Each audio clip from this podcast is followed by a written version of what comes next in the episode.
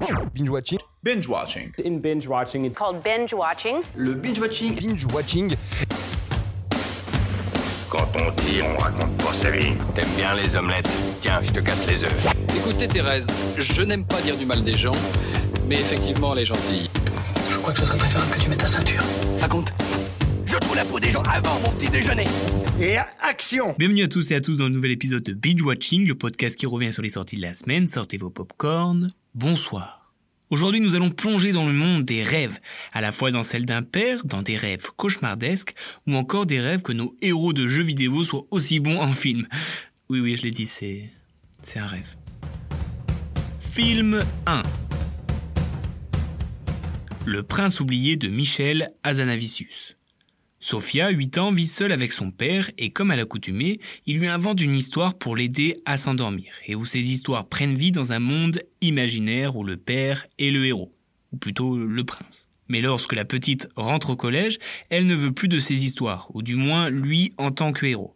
Il va devoir se battre pour espérer rester dans les contes. Je suis agréablement surpris par cette trouvaille et ce scénario original. Il fallait y penser et le faire. Habitué aux agents secrets et aux chefs-d'œuvre muets, Azanavicius trouve toujours le moyen de se renouveler.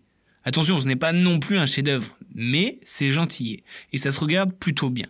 En effet, le concept est original, et même si c'est compliqué à expliquer en mode on est avec euh, joué par euh, Omar Sy, et aussi dans sa tête, on le comprend plutôt bien sur grand écran.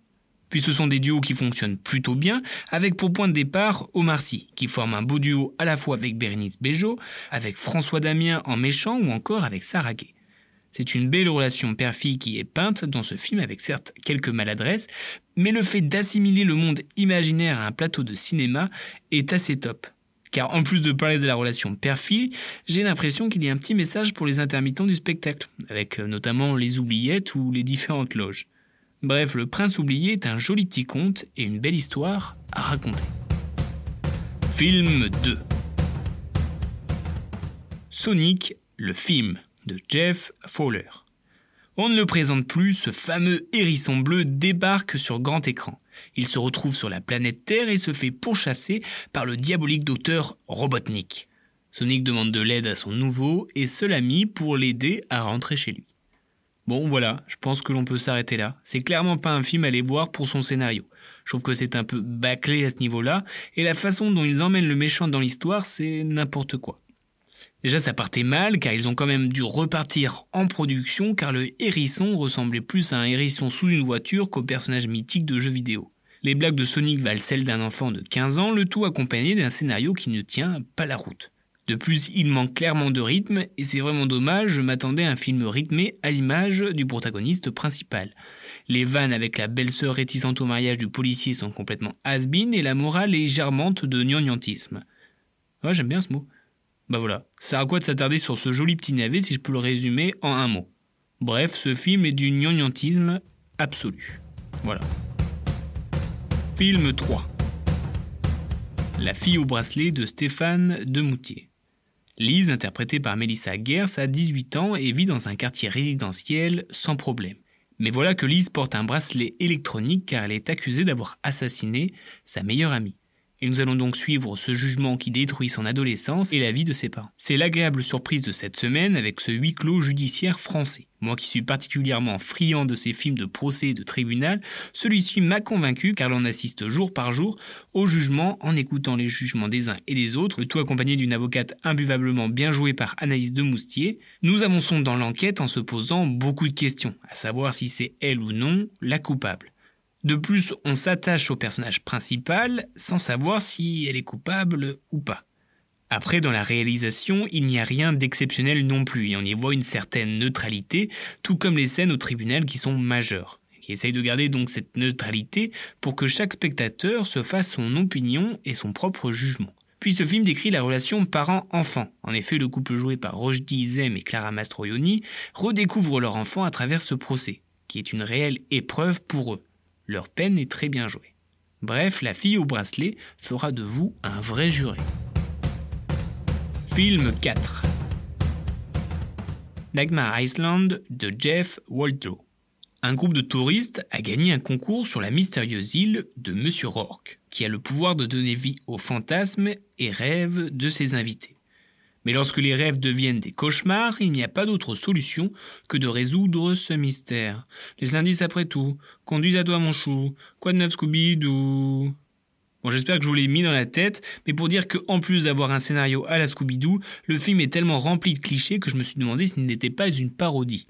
Mais je sais pas trop ce que c'est, à vrai dire, parce que si c'est un film d'horreur, ça fait pas peur, si c'est un film comique, bah, c'est pas drôle, et on peut continuer encore longtemps. Bon, honnêtement, le début est passable. On se dit, ça peut être pas mal, du moins le concept.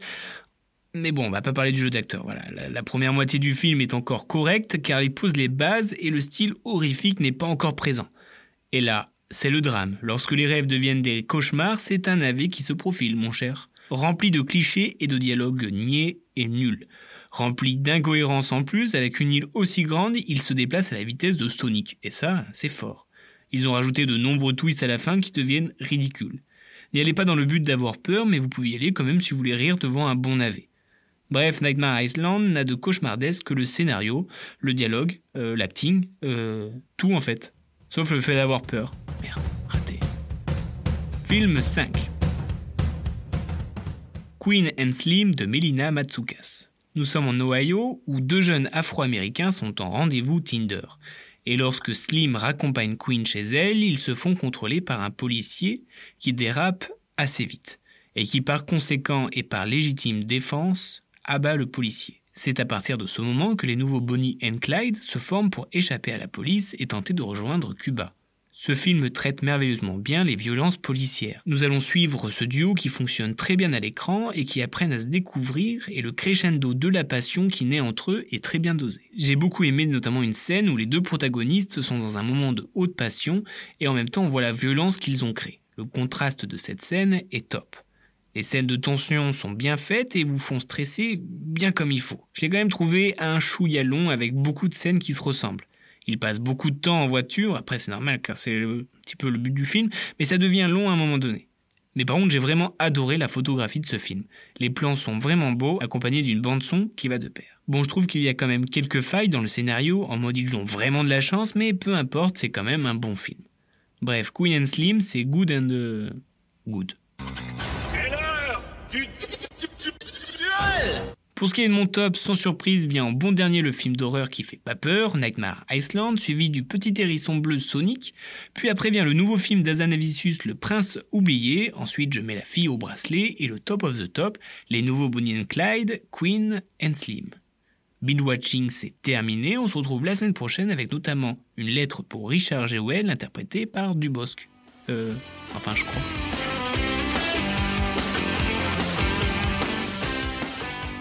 Respecte ton avis, mais en tout cas, c'est pas le mien, donc c'est pas le bon. Tu vois ce que je veux dire